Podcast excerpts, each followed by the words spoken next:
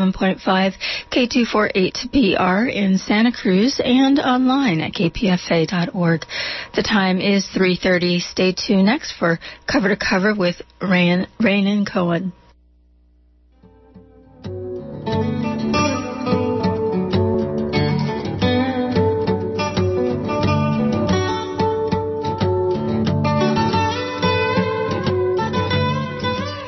And welcome to another edition of Cover to Cover Open Book, or as I like to say, Frame to Frame. My name is Reyna Cowan and I'll be with you for the next half hour talking about film, uh, one of my favorite subjects.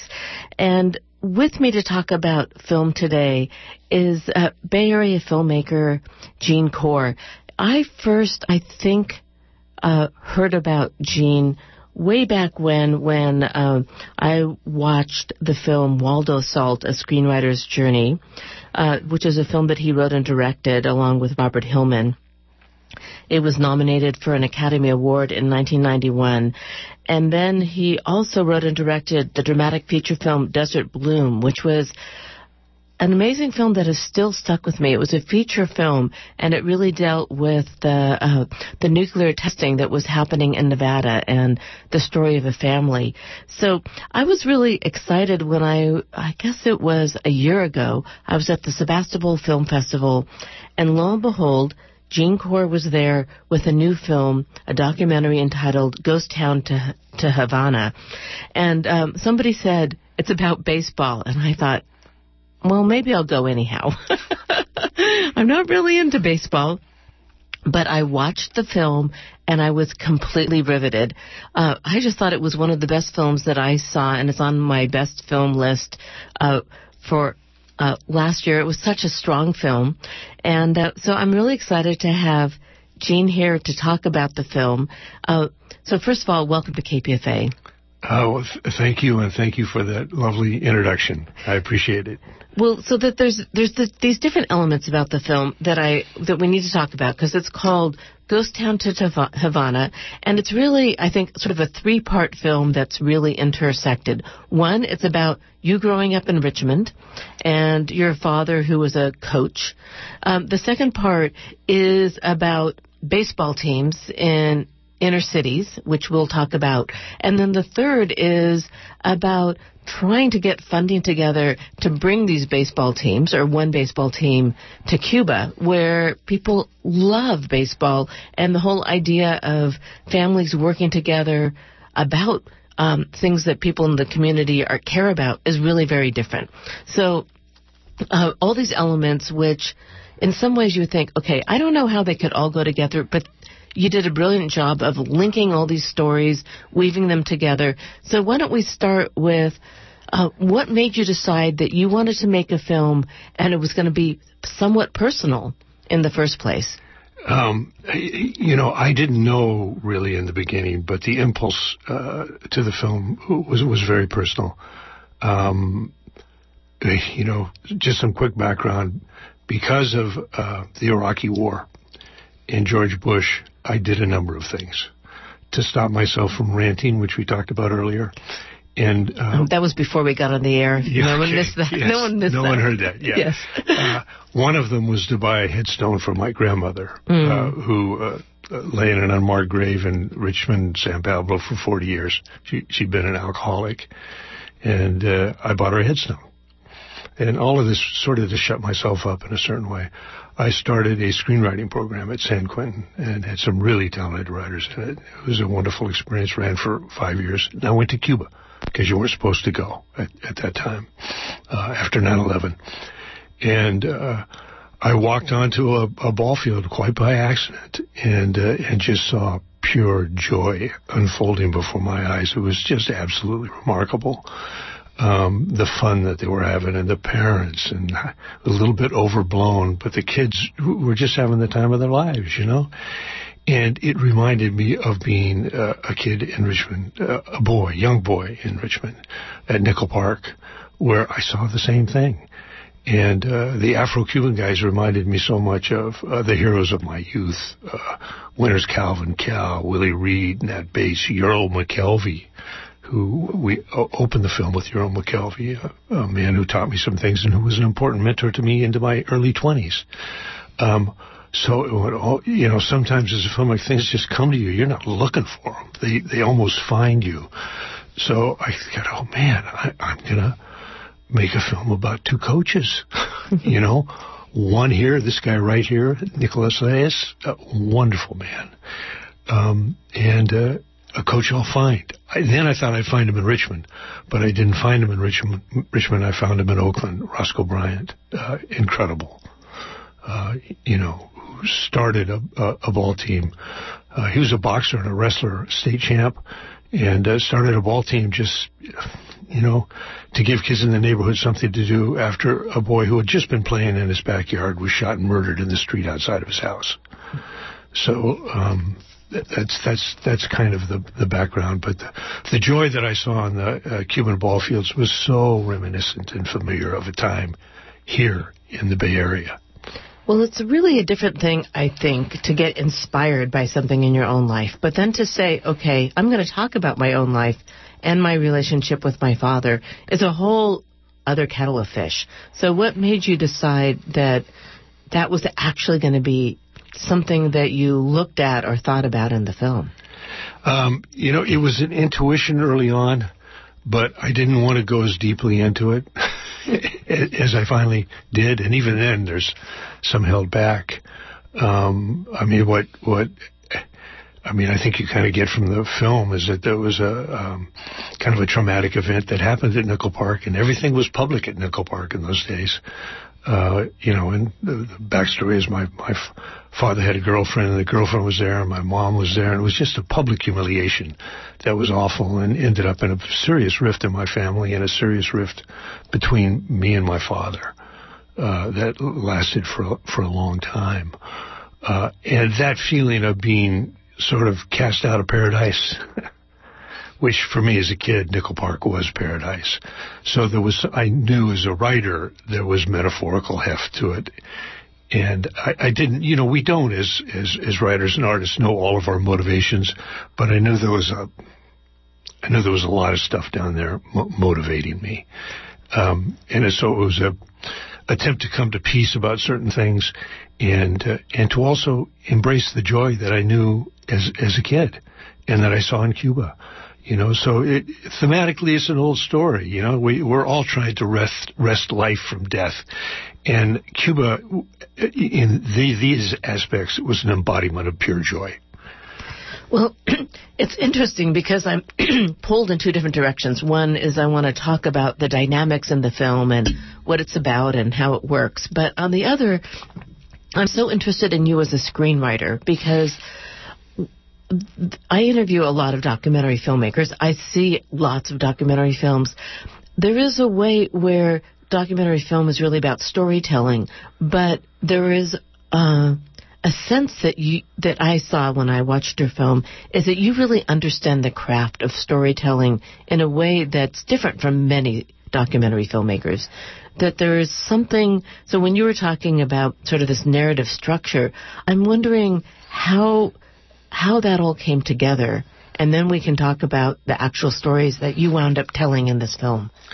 Yeah, well, it was hard in the beginning because really all I had, the film that I wanted to make, was to follow two characters and find out what happened in their lives and in the lives of the kids that they were coaching. Now, as documentary filmmakers, if any are listening, you know, that's not a very good pitch you know. Uh, but I've always loved, uh, you know, some of the descriptions of storytelling structure and the three act structure. And one of them is, uh, uh, uh, you know, in the first act, you run the character up the tree. The second act, you throw rocks at him or her. And the third act, you get them down. Mm-hmm. And a lot of screenplays have been written with this, but you know, with this notion. Yes. And for Waldo uh, Salt, all that what Waldo said. He says, if I can find the need that the character has, I can write a screenplay. I don't have to know anything. Yes. you know, he says it's really very simple because if I can get inside the character, then you know. And so my struggle was to try and get you know inside of of, of Roscoe and, and and Nicholas and follow them because I trusted. Um, they're both poor. They're both dedicated uh, they're both, I think, extraordinary men um, working in very difficult circumstances and doing a beautiful job. I knew life was going to throw a lot of rocks at both of them, and it did. And to me, that's that's what drama is. That you know, it's it's uh, you know our characters, um, you know, entering into the world um, and encountering all the obstacles that the world um, throws up. Well, you know, you are, we're speaking with Gene Corr. You're a political filmmaker. You're really thinking about injustice in all of your films. And so here is the situation where you're going to Oakland and there is this person who is organizing kids playing baseball. And there is a lot going on. There's a lot of crime around the um, the baseball field. There's a lot of families falling apart. There's issues with resources. There's uh, issues with kids feeling horribly about themselves, not believing in themselves. So the, you have a lot. To, you have a lot that you could be really covering. So, what was it in particular about this coach of all the different coaches that I'm sure that you checked out that was the one that could embody enough of what you wanted to have told in this story? Um, what he had was uh, an ability to know every kid, to get to know every kid, and most important for me to accept every kid. Wasn't able to follow every kid, of course, but there were kids with all kinds of tra- traumas. Uh, uh, there was, a, you know, one kid who had a misshapen hand who played. Um, you know, every kind of, uh, you know, imaginable, imaginable psychological and physical ailment he would find a way to put them in the game and make them feel good about themselves, you know? Uh, you know, you, you, sometimes I say, Jesus, coach, I hope that kid doesn't get hurt, you know, because not all the kids were very coordinated. He'd find some way for that kid to feel really great about himself. So this, I, I feel, is such a huge problem in our society is that, you know, there is an economic mechanism in place to identify black kids in the inner city who have the potential to become really good athletes. It's what we do incredibly well. An economic system. It's very rational. It's very efficient. It picks them out. It just ignores, you know, the 90 or 95 percent of the kids who aren't going to be great athletes because they're not. You know, that doesn't mean that they can't participate, they can't play, they can't, you know, learn. So what I saw right from the beginning in Roscoe was sort of, I realized, oh my God, this is a course in citizenship and socialization. And uh, I, I could just see the enormous positive impact on, on the kids. And uh, so, it, I, it, the thing about making a documentary, you have to be constantly inspired yourself to keep wanting to do it and face your own obstacles, you know, your own creative obstacles, and on this film, huge financial obstacles. And so, I was constantly replenished.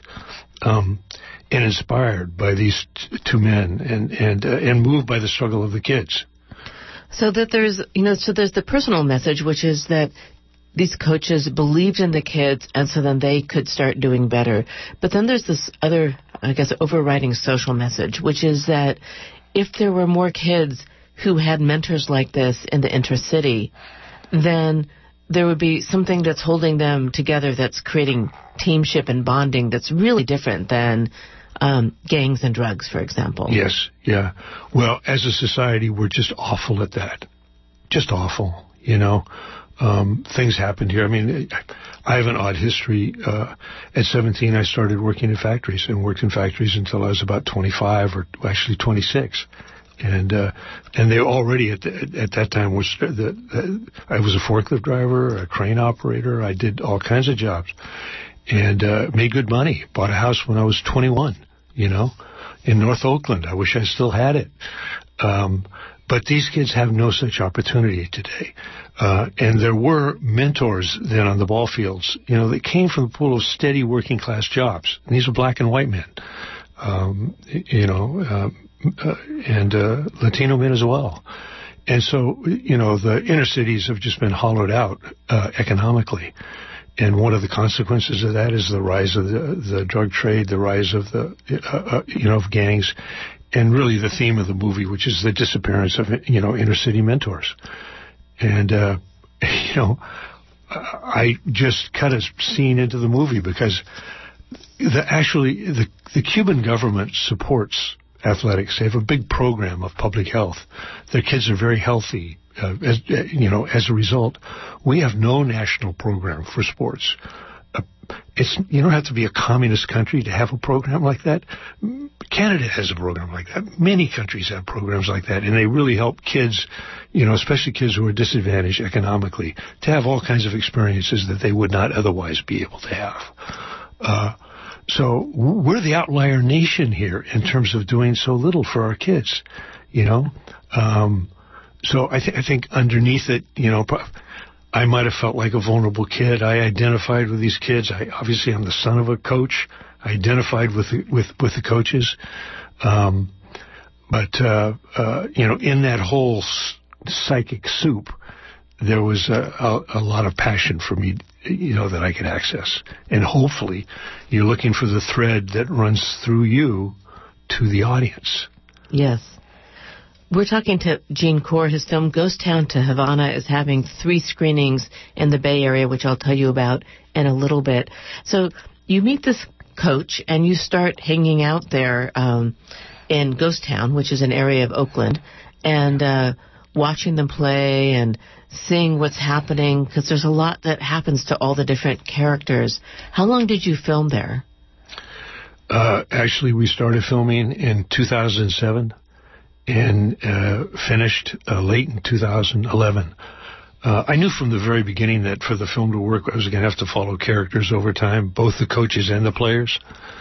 Um, uh, it's funny. I, I, I, haven't mentioned in the beginning when I told Roscoe I wanted to make a film, uh, you know, about him. He said, "Okay." He said, "No hookers, no, uh, no drug dealers, you know."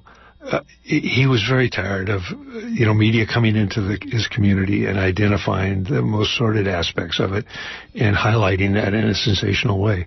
So at times it was kind of frustrating because at the time across the street was one of the busiest drug dealing corners in in Oakland, 29th and MLK. It's not that way now. But uh, you know, I it was like the McDonald's window. You know, they they would come by every 30 seconds and get their drugs.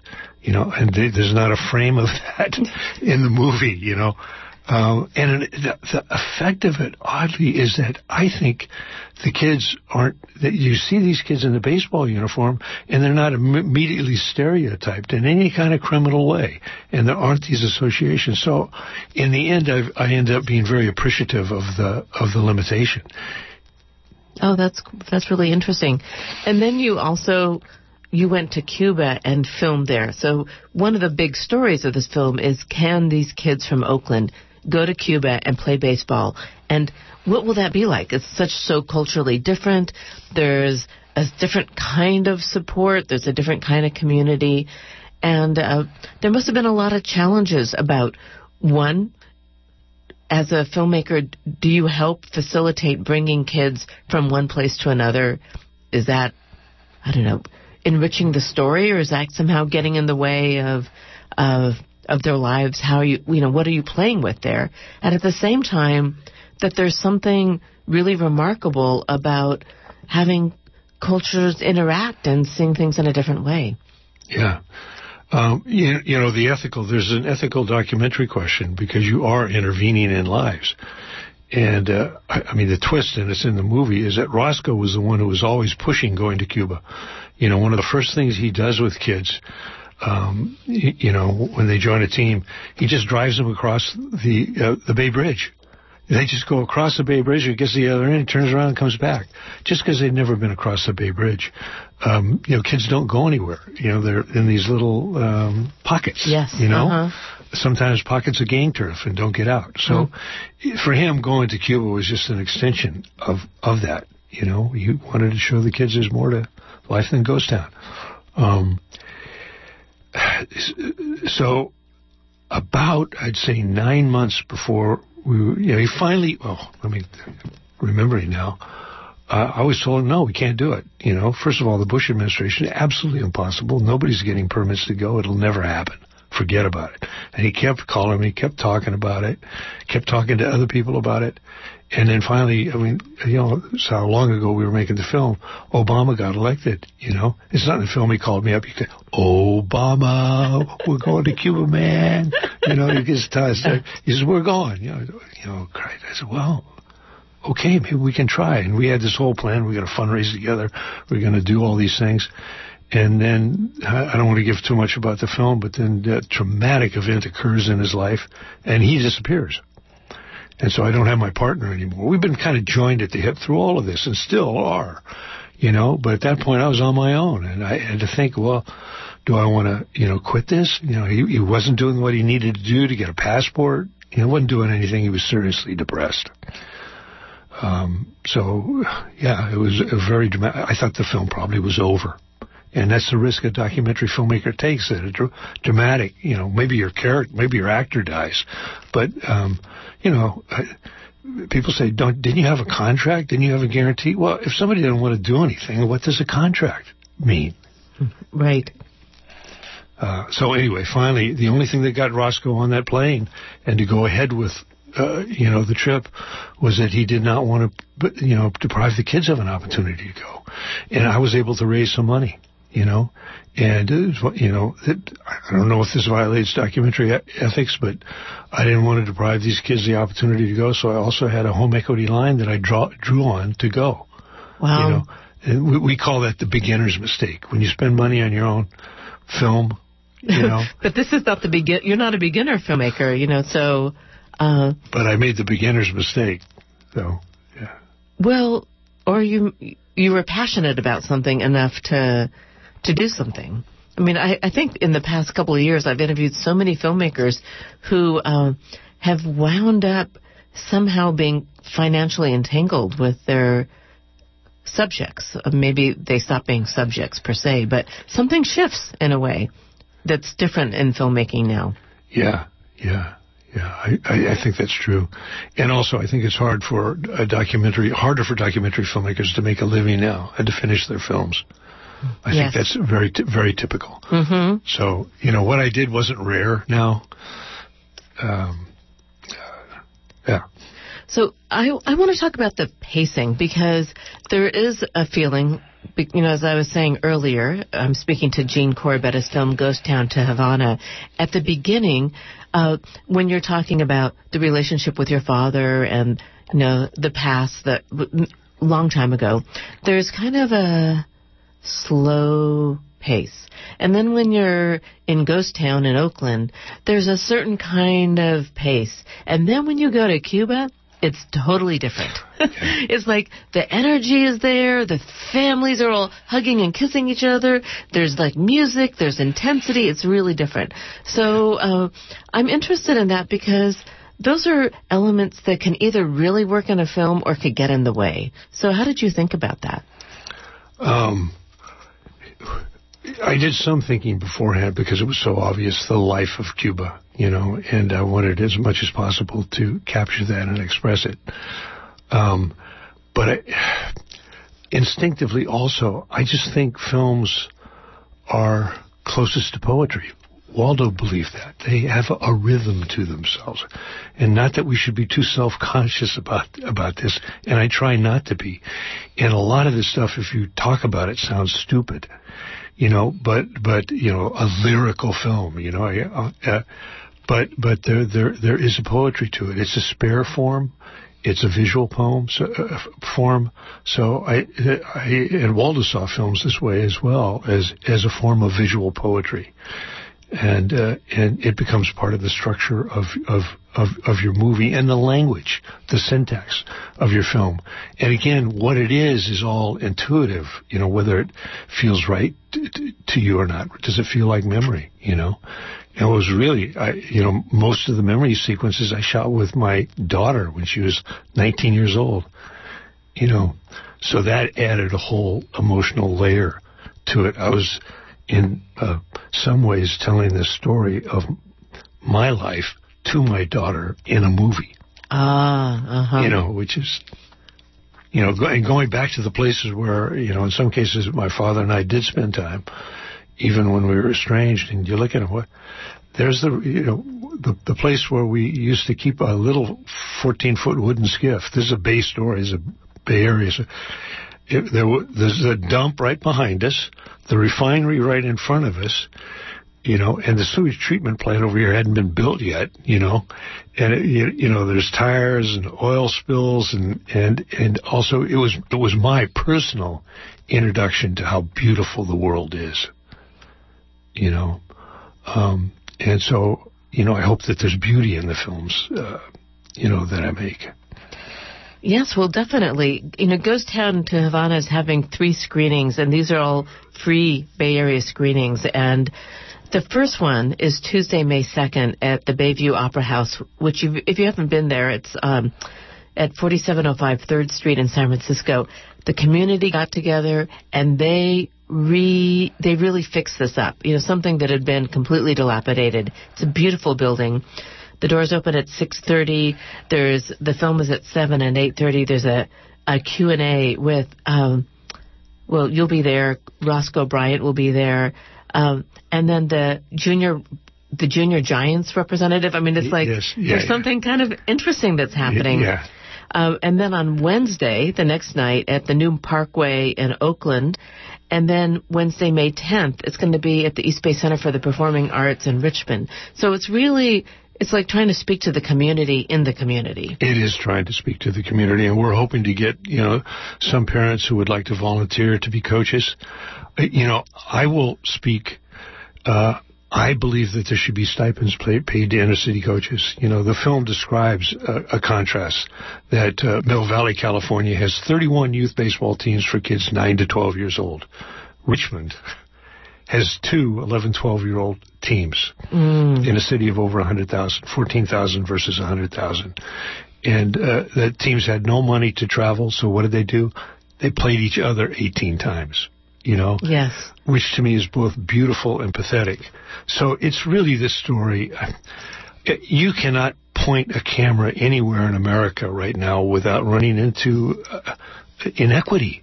You know, and this isn't simply is not simply a black problem. It's a black, brown, it's a, it's a white problem because um, uh, the same thing is happening all over the country in every area and every race, and that's these divisions of of class that begin very early and deprive poor kids, whatever their race, from participation in kind of the fundamental American rights of rights of passage. Uh, this is not happening in other countries, certainly not countries with the resources of the United States. So yeah, I'm about to get mad. oh, you know, right. We were yeah, gonna, we're gonna we were yeah. gonna not go into the ranting thing, but rather Yeah. talk about because you did something that was so beautiful. So it's basically the barnstorming for Inner City Baseball Tour, the Junior Giants, and Positive Coaching Alliance. They're inviting you to the screening. Uh, so it looks like people could go to your website, ghosttownhavana.com, to Yes. get information about these screenings and other screenings. Yes, thank, And- thank you. Yeah. And uh, and it seems to me that there is something really interesting about if the kids get to see themselves who are in this film, how you know how uh, seeing their lives reflected, how that makes such a great difference in terms of what's happening. So I want to thank you so much for joining us. Eugene Corr, the film Ghost Town to Havana, three screenings starting Tuesday, May 2nd at Bayview Opera House, Wednesday, May 3rd at New Parkway Theater, and then Wednesday, May 10th at East Bay Center for the Performing Arts. Yeah, I we want to make one quick appeal. Yeah. You know, if you are a parent, um, you know, come to these screenings because uh, the the Junior Giants and the Positive Coaching Alliance have a wonderful training program. It's anti-bullying. They teach you how to coach. So it's a, it's it's a very valuable partnership. And uh, I like the Junior Giants because about you know 25,000 kids play baseball who would not not otherwise play. Uh, the fact is, the social problem is enormous, and we're going to need more resources. And kids can come to the film too. They, Kids they would abso- enjoy it. Yeah. Kids absolutely. You know, everybody is welcome to come Okay, to the film. thank you. My name is Reyna Cowan. You've been listening to Cover to Cover, Frame to Frame, and I'll see you soon to talk more about film. Thanks for listening.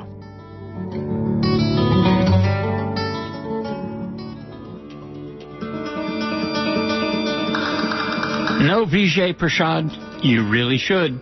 Prashad is an Indian historian, journalist, Marxist, professor of international studies at Trinity College.